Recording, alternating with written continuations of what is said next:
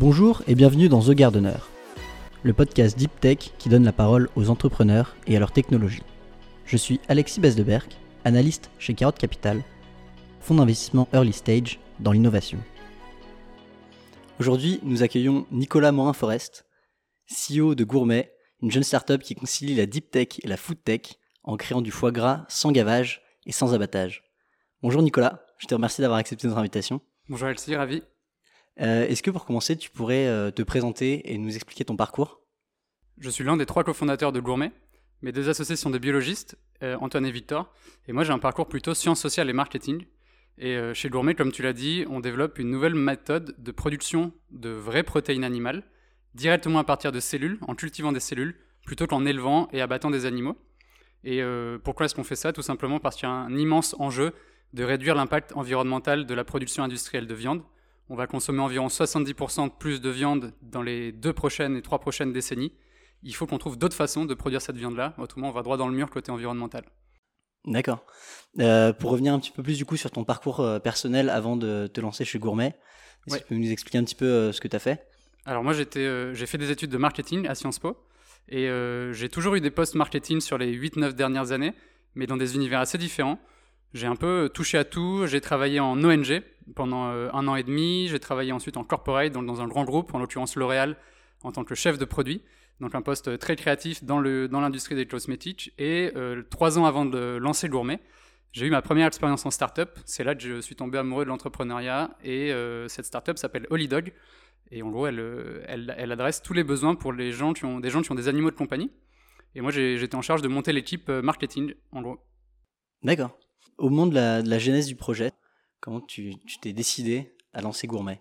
Euh, en gros, moi, ma porte d'entrée, ça a été mon, intérêt et ma passion pour euh, la condition animale, d'un point de vue philosophique. J'ai vraiment été, euh, dès la terminale, en fait, sensibilisé à ce sujet-là. En l'occurrence, par un prof de philo qui nous avait fait lire des bouquins passionnants sur ce sujet-là, sur le droit, en fait, animal et à quel point est-ce qu'on peut considérer les intérêts d'autres êtres vivants au-delà de l'espèce humaine. Et c'est un sujet qui m'a complètement chamboulé. J'ai euh, cofondé la, première association sur cette thématique-là quand j'étais étudiant à Sciences Po. Et euh, l'anecdote, c'était que dans, les, premiers, temps de l'association, notamment dans les périodes de fête, on affichait des espèces de, visuels très euh, graphiques et assez terribles en fait sur le gavage des animaux. Donc ça, c'était ma jeunesse un peu, disons, sensibilité activiste mais gentille. Et en fait, je me suis rendu compte que c'était pas du tout pour moi le- l'engagement de terrain associatif. Aussi pour ça que j'ai- un peu pioché dans d'autres univers, d'autres environnements, notamment la grande entreprise, la start-up. Et euh, mon parcours en fait personnel, ça a été de se dire, plutôt d'essayer de changer les mentalités, la façon dont les gens consomment, proposons plutôt des produits qui changent la donne, mais en réduisant en fait euh, la difficulté à switcher. Et euh, d'où le foie gras et d'où notre ambition de, proposer un produit qui est au niveau de, ce qu'attendent les grands amateurs de foie gras et les amateurs de viande plus généralement. D'accord, donc ça a été vraiment guidé par euh, aussi par tes convictions et c'est ça ce qui euh, qui t'a donné envie d'agir? Exactement. En gros, quand j'étais euh, dans, avant de lancer Gourmet, je te disais, j'étais dans une start-up. J'avais commencé, euh, l'envie d'entreprendre avait commencé à germer. Et à ce moment-là, j'entends parler de, de viande cultivée, donc à travers un livre qui s'appelle Clean Meat, qui a été traduit en français récemment, et qui relate en fait l'histoire des premiers entrepreneurs, des premières, des premières teams de fondateurs qui se rencontrent, principalement, comme souvent, dans la Silicon Valley, aussi en Israël, un petit peu en Europe. Et, et là, si tu veux, les planètes se sont alignées. Je me suis vraiment dit que c'était ce projet-là euh, dans lequel j'avais envie de, de mettre toute mon énergie. Ça résonnait évidemment avec ma sensibilité de fond, avec mon envie d'entreprendre et avec mon envie aussi de proposer des produits qui changent vraiment la donne et qui ne sont pas juste des petites, euh, des petites innovations. Là, on est vraiment sur une innovation assez euh, importante, Ouais, puisqu'on va cultiver le, le même produit, on va développer le même produit, mais de façon complètement, complètement nouvelle, sans passer par la case de, de l'élevage et de l'abattage d'un animal. Ok. Euh, J'ai vu du coup que vous aviez une approche euh, bah, assez atypique pour une deep tech euh, au tout début, au niveau du, lancement du projet. Vous aviez créé un site vitrine. Ouais, c'est ça. En fait, on s'inscrit clairement. On est, une, deep tech, une biotech. On s'inscrit dans ce type de trajectoire-là. Mais c'est vrai que peut-être à la différence de, certaines équipes fondatrices de deep tech, en l'occurrence mon, mon background à moi côté marketing et startup, fait que on n'a pas une sensibilité uniquement recherche et R&D dans l'équipe. Et du coup, j'ai eu vraiment plaisir et bonheur et excitation à mettre en pratique mes, mes réflexes euh, startup, notamment côté marketing, pour tester l'idée en fait avant de se lancer dans effectivement plusieurs années de développement. Et euh, à Noël 2018, on, on a testé l'idée en fait en montant une landing page et, en créant des campagnes d'acquisition, euh, notamment sur Facebook, pour tester l'idée, pour comprendre un peu s'il y avait un intérêt. On a testé le marché français.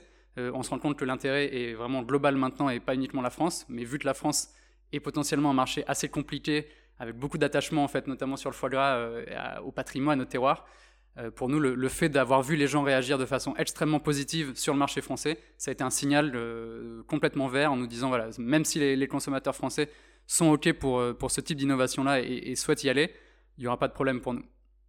Ok. Et concrètement, vous en étiez où à ce moment-là?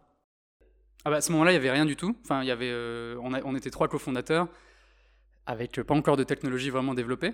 Et effectivement, on voulait juste savoir s'il y avait, y avait un débouché pour le foie gras.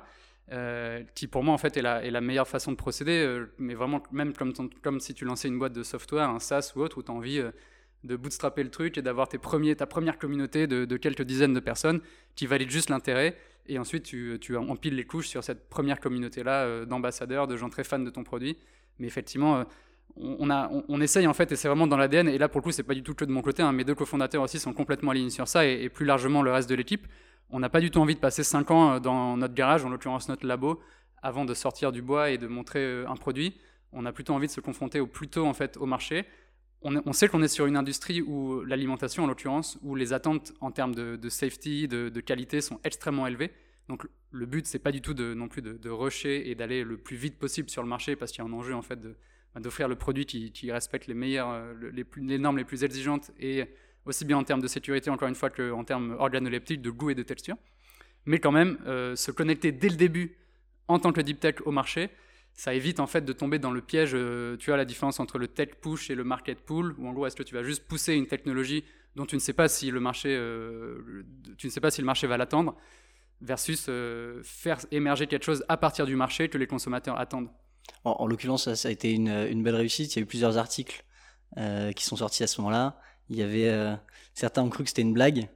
Ouais, ouais, on a dû avoir un, article un petit article très vite de Libération qui a dû euh, faire du fact-checking sur nous, euh, confirmer qu'on existait vraiment, en mettant l'adresse de notre labo à l'époque.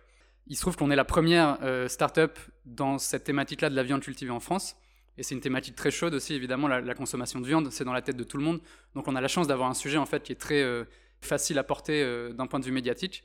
Donc effectivement, on a eu, on a eu pas mal de retombées presse à ce moment-là. Et alors, pourquoi avoir choisi en particulier le foie gras comme premier produit pour euh, se lancer? Écoute, euh, je te racontais l'anecdote euh, de quand j'étais étudiant où on, affichait des pancartes contre le foie gras.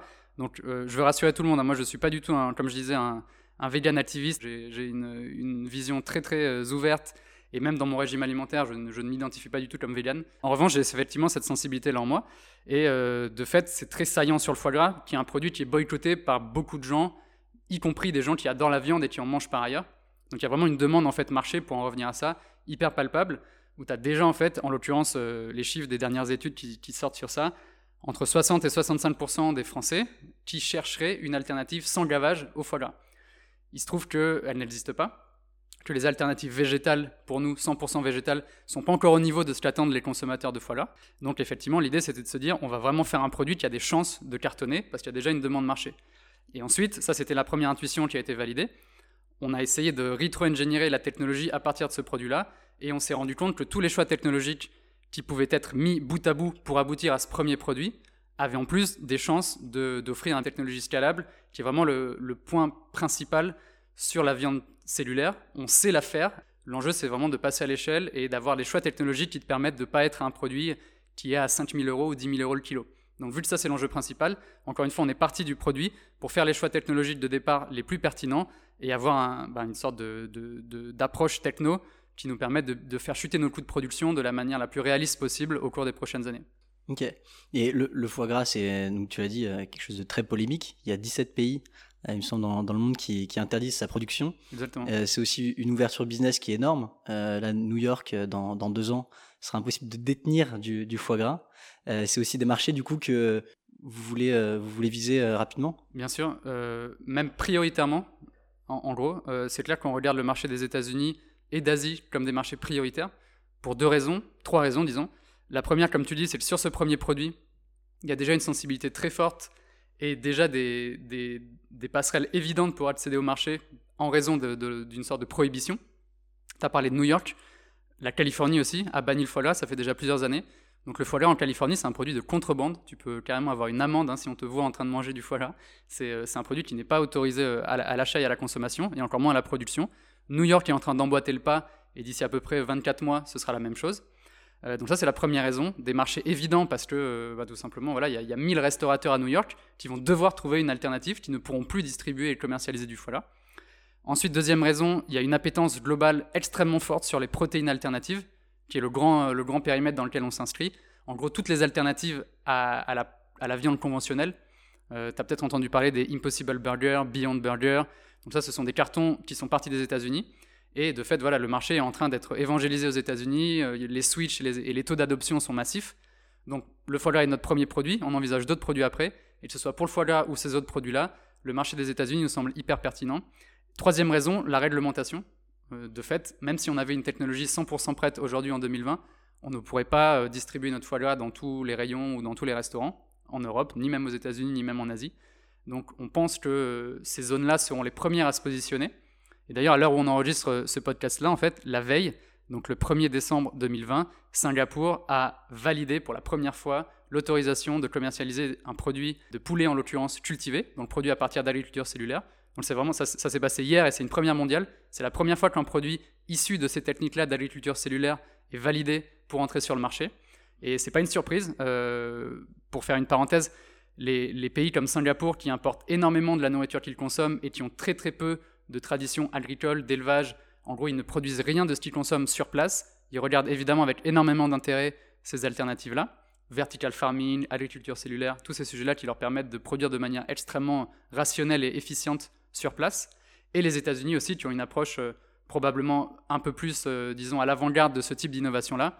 Donc en gros, États-Unis, Asie, c'est là, où c'est là que les premiers marchés vont s'ouvrir sur le critère de la réglementation. Euh, on, est, on regarde évidemment les évolutions réglementaires en Europe, et c'est juste une question de temps, mais simplement ça ne se fera pas en premier, euh, en premier step. Ok. pour revenir un petit peu plus sur la partie technologique de Gourmet, il y a différentes méthodes de culture cellulaire. Est-ce que tu peux nous expliquer un petit peu comment ça fonctionne? Oui, très bien. Alors c'est ça, en fait, en gros, on ne crée pas du tout de la viande à partir de rien. C'est pas de la viande euh, créée ex nihilo.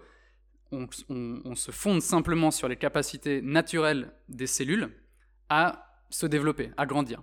Et c'est ce qu'elles font en fait dans le corps, dans le corps d'un animal par exemple, dans ton corps aussi, quand elles ont juste de, la bonne nourriture, euh, si tu bois, que tu manges bien, que tu dors bien et que ton corps est à la bonne température, c'est un environnement favorable pour la croissance cellulaire et du coup, les cellules elles vont se, diviser, mais du coup, par division, c'est aussi de la multiplication, et donc, du coup, tu vas grandir quand tu étais enfant, et c'est la même chose pour tous les êtres vivants.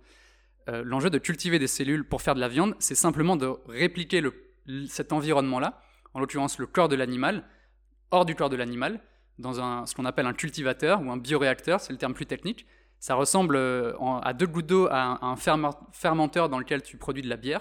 Donc il faut imaginer une cuve métallique en aluminium dans lequel tu auras la bonne température, les bons nutriments, le bon pH, l'environnement idéal, un paradis pour cellules. Et parce que justement les cellules vont se sentir bien, naturellement elles vont se mettre à se développer, comme si elles étaient dans le corps de l'animal. Et au bout de quelques jours, quelques semaines, tu récoltes cette, euh, euh, cette récolte en fait de cellules. Et puis là, tu as de fait de la matière animale, de la protéine animale, de la viande, à partir de laquelle tu vas pouvoir faire X ou Y produit. Donc nous, juste pour te donner plus d'infos sur notre approche à nous, euh, on travaille donc sur deux espèces, canard et poulet. Et on part de, cellules qu'on appelle des cellules souches, qu'on vient extraire d'un œuf, en l'occurrence d'un œuf de canne ou d'un œuf de poule fraîchement pondu, en environ un jour ou euh, le jour même de la ponte. On isole ces cellules-là, des cellules souches, on les sort de l'œuf, on leur offre un environnement qui réplique à deux gouttes d'eau celui de l'œuf, et du coup elles vont se sentir bien, donc elles vont se développer. Ça c'est la première étape pour accumuler ce qu'on appelle de la biomasse, donc une masse de cellules. Deuxième étape, on va euh, induire ce qu'on appelle la différenciation de cellules, euh, dans l'œuf, ces mêmes cellules-là, ces cellules souches, elles peuvent devenir du muscle, du gras, du foie. Donc elles, vont en fait constituer tout le corps de l'animal. Donc nous, notre, notre techno et notre savoir-faire, c'est de, proposer les mêmes conditions à ces cellules-là que ce que leur propose à un instant T l'œuf pour qu'elles deviennent des cellules de foie. Donc en fait, on, reproduit exactement ce même mécanisme-là puisqu'on travaille sur un foie gras, donc on a besoin de cellules de foie. Euh, et la troisième étape, c'est la récolte de ces cellules-là. Et ensuite, euh, la recette en fait de cuisine où justement on travaille déjà avec des chefs et où on va préparer à partir de nos cellules le meilleur des foie gras avec la bonne cuisson, le bon assaisonnement, etc. Ok. Et alors du coup, en, un an et demi de recherche, euh, vous en êtes où concrètement? Alors concrètement, déjà il faut savoir qu'on a, donc on, est une boîte deep tech, mhm. donc les, comment dire, la trajectoire d'une deep tech, elle s'intensifie, elle s'accélère aussi en général au moment où on lève des fonds parce que tous nos travaux itératifs et d'avancer nécessitent pas mal de capitaux, en l'occurrence des recrutements pour nous. Donc en gros, on a, on a, on a clôturé notre première levée de fonds début d'année 2020. Euh, même si effectivement sur le papier la boîte a été créée en avril 2019, il se trouve qu'on est vraiment lancé à pleine vitesse depuis quelques mois seulement, en l'occurrence après le confinement, puisque nos, recrutements post, euh, de tour ont été un peu perturbés par le Covid, puisqu'on est allé chercher des, gens qui avaient le, meilleur profil et la meilleure expertise dans plein de grands centres de recherche mondialement. Donc il y a des gens qui nous ont rejoints des États-Unis, il y a des gens qui nous ont rejoints d'Irlande, d'Espagne, du UK, d'Angleterre. donc bref, une fois que l'équipe a été lancée en pleine vitesse, donc ça c'est en gros euh, fin mai, début juin 2020, on a quand même accumulé pas mal de, premiers résultats hyper encourageants, notamment la première couche en fait, de la première strate de notre plateforme de production, puisqu'on a réussi, on a établi nos premières lignées de cellules, c'est-à-dire en gros la source infinie de cellules pour pas qu'on ait à casser des œufs et évidemment à revenir à l'animal, donc avoir un processus qui peut se passer complètement d'animal, simplement en réussissant à stabiliser ces cellules dont je te parlais et qu'elles continuent en fait de se multiplier et de se diviser à l'infini ce sont des cellules qui sont naturellement immortelles. Simplement, il faut leur donner le bon environnement pour qu'elles aient euh, ces propriétés-là. Donc ça, on a déjà réussi à comprendre en fait quel environnement il fallait leur offrir et à les stabiliser dans cet état-là. Et ensuite, on a aussi commencé par la fin, un peu de la même façon qu'on a voulu commencer par euh, tester l'idée et aller sur le marché et engager avec les consommateurs et, les, premiers clients de notre communauté le plus tôt possible. On a aussi travaillé sur la recette en fait de notre foie gras. Et là, du coup, on a des prototypes hyper convaincants. Euh, on a déjà réalisé des premières dégustations, euh, donc privées pour l'instant, mais euh, avec des gens qui ne sont pas des membres de l'équipe, ni nos familles, nos amis, nos investisseurs, donc des gens qui avaient un, regard objectif, notamment un chef à qui on a fait goûter un de nos premiers prototypes au sein d'une série de 8 foie gras, et il n'a pas su identifier quel était notre prototype. Donc ça c'était une super nouvelle, un super accomplissement pour l'équipe. Euh, il n'a pas, euh, pas mis en premier euh, au top de la liste, hein, c'était pas le meilleur ni le deuxième meilleur, mais en tout cas la bonne nouvelle c'était qu'il n'a pas identifié tout de suite que c'était pas un foie gras conventionnel auquel il était habitué. Donc l'enjeu là pour nous maintenant, on a le début, on a la fin, c'est de construire en fait la plateforme de production à grande échelle de, de, production de cellules, canards et poulets, pour faire d'autres produits, pour faire chuter nos coûts de production et travailler main dans la main aussi avec tous les organes réglementaires qui vont du coup nous accompagner dans la mise sur le marché et dans les approbations réglementaires dont on aura besoin euh, dans les 3 à 4 prochaines années pour arriver sur le marché. D'accord. Et du coup, ce premier prototype euh, qui a été testé par un chef, euh, c'était quand à peu près ça? Ça, c'était en septembre 2020, donc très récemment. D'accord. Donc, en gros, on a eu des, ouais, on a fait à peu près 300-400 itérations sur le sur le produit, et à peu près fin de l'été, août, on a craqué le truc. C'est vraiment un boulot énorme de, de l'équipe de nos ingénieurs en fait agro, nos food scientists, qui ont craqué le truc et compris en fait quel était la science du foie gras, comment ça marchait le foie gras, et comment en fait, qu'est-ce qui se passait à l'échelle vraiment moléculaire quand le canard ou l'oie était gavé. Euh, c'est très, euh, le, foie gras est culturellement assez euh, controversé à cause de cette période-là de gavage, mais effectivement le gavage ça ne sert pas à rien pour faire un bon produit, même si c'est très cruel pour l'animal. En l'occurrence, il se trouve que la période de gavage révèle un potentiel en termes de goût, d'arôme, de texture sur le foie extrêmement spécifique au foie gras et euh, ce qui fait la différence en fait entre un foie gras et peut-être un pâté de volaille. Euh, mais il y a une différence abyssale entre un pâté de, volaille, de foie et un foie gras. Et cette complexité aromatique, cette note vraiment très spécifique au foie gras, il fallait comprendre, il fallait regarder vraiment à l'échelle moléculaire qu'est-ce qui se passe dans le foie gras quand le canard est gavé pour voir comment le reproduire en fait, bah, du coup sans, sans gavage. D'accord. Euh, c'est quoi la, plus grande difficulté pour recréer de la viande? La plus grande difficulté, c'est euh, il y en a deux. La première, c'est euh, de rivaliser en fait avec les coûts de production de la viande conventionnelle. Mhm. On travaille en gros à quelques milliers d'euros du kilo, et l'enjeu, c'est pour nous d'arriver autour de 100-150 euros le kilo euh, pour le consommateur final, qui est le, prix du, foie gras conventionnel d'un bon foie gras. Donc ça, c'est la première difficulté. Ça n'a jamais été fait. juste petit, petit élément de contexte qui est passionnant. La viande cultivé se repose sur des technologies de culture cellulaire qui existent depuis de nombreuses années dans le monde de la, de la recherche pour des applications plutôt médicales, de santé. Mais évidemment, il n'a jamais été question pour cette, cette, recherche-là d'avoir cette application-là alimentaire. Donc nous, les, euh, toutes les projets d'agriculture cellulaire, on arrive avec un, enjeu complètement nouveau, qui est de cultiver des cellules, mais pour une application alimentaire. Et euh, du coup, les échelles à auxquelles il faut arriver et les coûts de production auxquels il faut arriver n'ont évidemment rien à voir avec les coûts de production qui ont lieu dans des laboratoires de recherche pour des applications santé. Donc effectivement, c'est ça le, plus gros risque en fait de notre industrie et le plus gros challenge. Et le deuxième, qui est euh, pour le coup lié à ce que je disais sur qu'est-ce qu'apporte le gavage d'un point de vue euh, organoleptique, d'un point de vue sensoriel, c'est de comprendre en fait comment aller au même niveau de complexité que la viande, puisqu'effectivement la viande c'est un ensemble en fait de plusieurs types de cellules. Quand tu manges de la viande, tu manges de la fibre musculaire, tu manges du gras, tu vois, tu manges euh, ce qu'on appelle de la matrice extracellulaire. Donc, tu as énormément de composants en fait dans, une pièce de viande euh, qu'on ne va pas nécessairement cultiver nous. Euh, on va plutôt se focaliser sur un type de cellules, en l'occurrence de, des cellules de foie, de canard et de poulet. Et du coup, arriver au même niveau de complexité avec cet ingrédient-là, qui est juste un des ingrédients de la palette complète de la viande conventionnelle, c'est aussi une difficulté. Il faut vraiment faire de ce qu'on appelle de la food science. Euh, je pense que la traduction la plus proche, ce serait de, l'ingénierie agroalimentaire.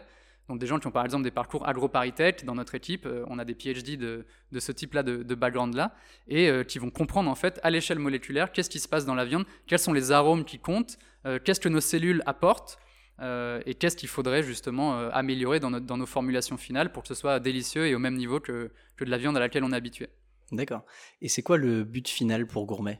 Le but final pour Gourmet, c'est que nos produits, pas seulement du foie gras, mais également d'autres produits consommés de manière beaucoup plus euh, fréquente, on réfléchit à faire des burgers, à faire des saucisses, de canard et de poulet, pourquoi pas des nuggets. Donc les applications en fait de notre plateforme technologique sont vraiment immenses. C'est euh, effectivement de nous retrouver dans le plus d'assiettes globalement, mondialement, parce que pour nous c'est notre critère numéro un. Vu que la boîte s'est lancée et que, notre projet aussi euh, en termes de, de cofondateurs, ça a été dès le début d'avoir le plus d'impact possible.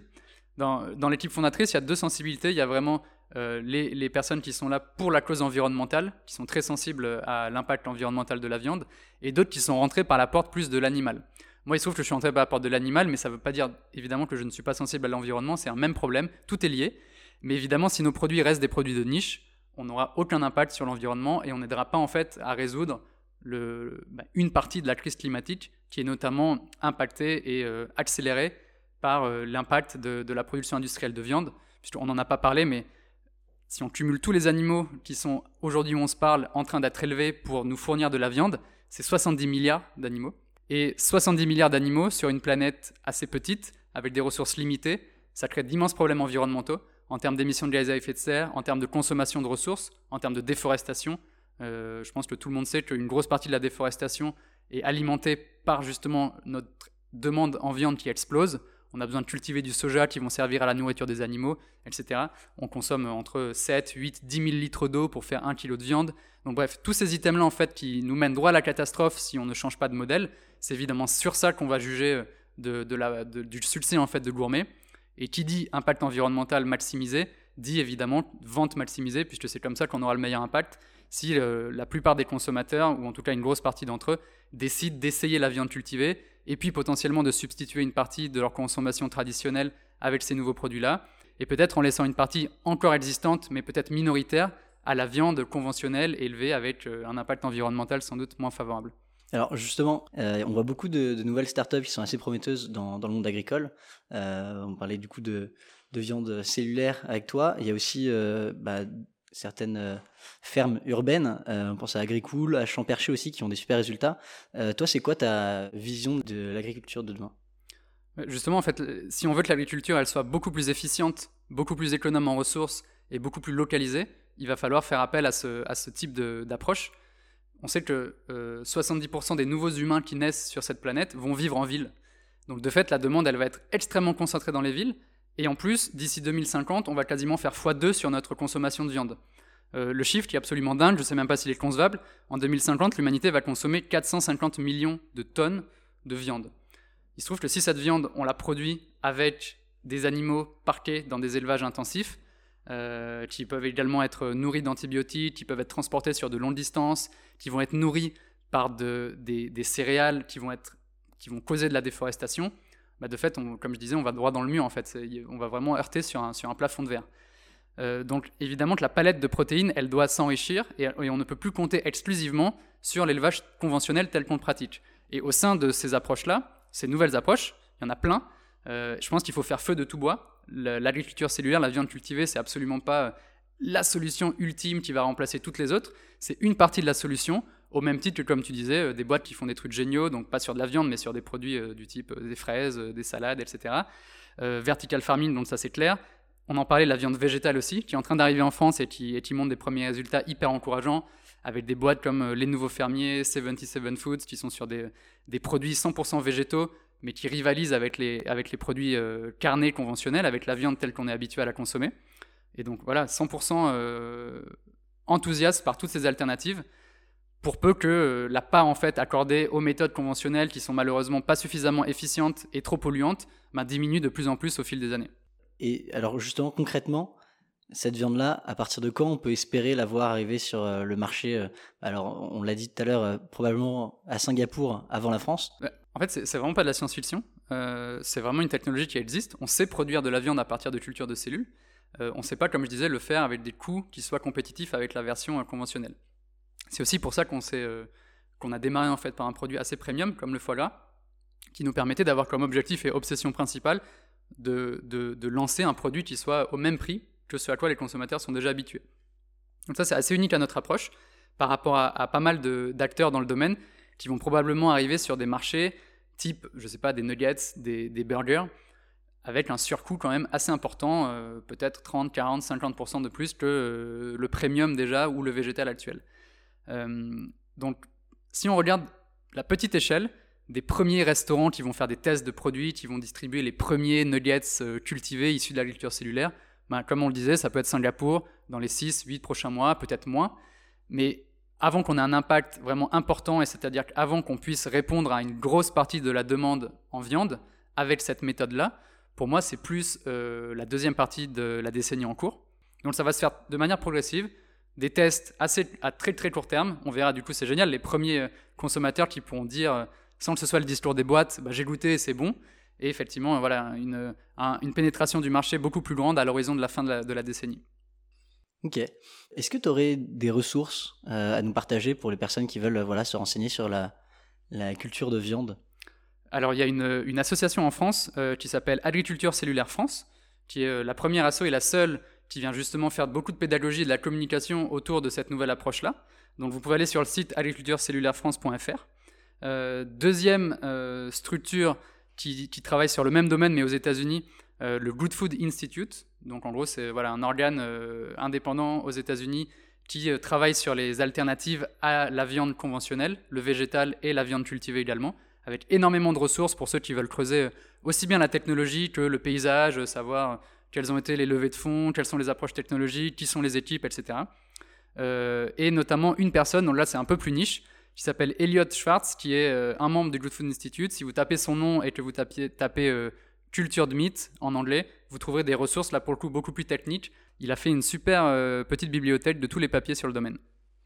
D'accord, super. Merci beaucoup Nicolas. Merci. Est-ce que pour finir, tu aurais une, peut-être une citation qui est propre à toi ou ta, ta vision?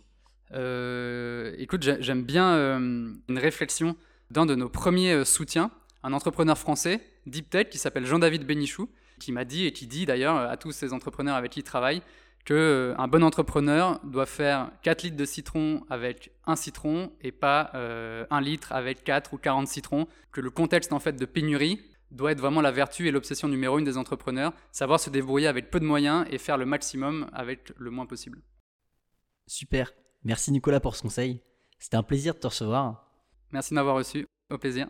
Vous pouvez retrouver Nicolas Morin-Forest sur LinkedIn et si vous voulez avoir plus d'informations, vous pouvez aussi aller sur gourmet avec un y.com.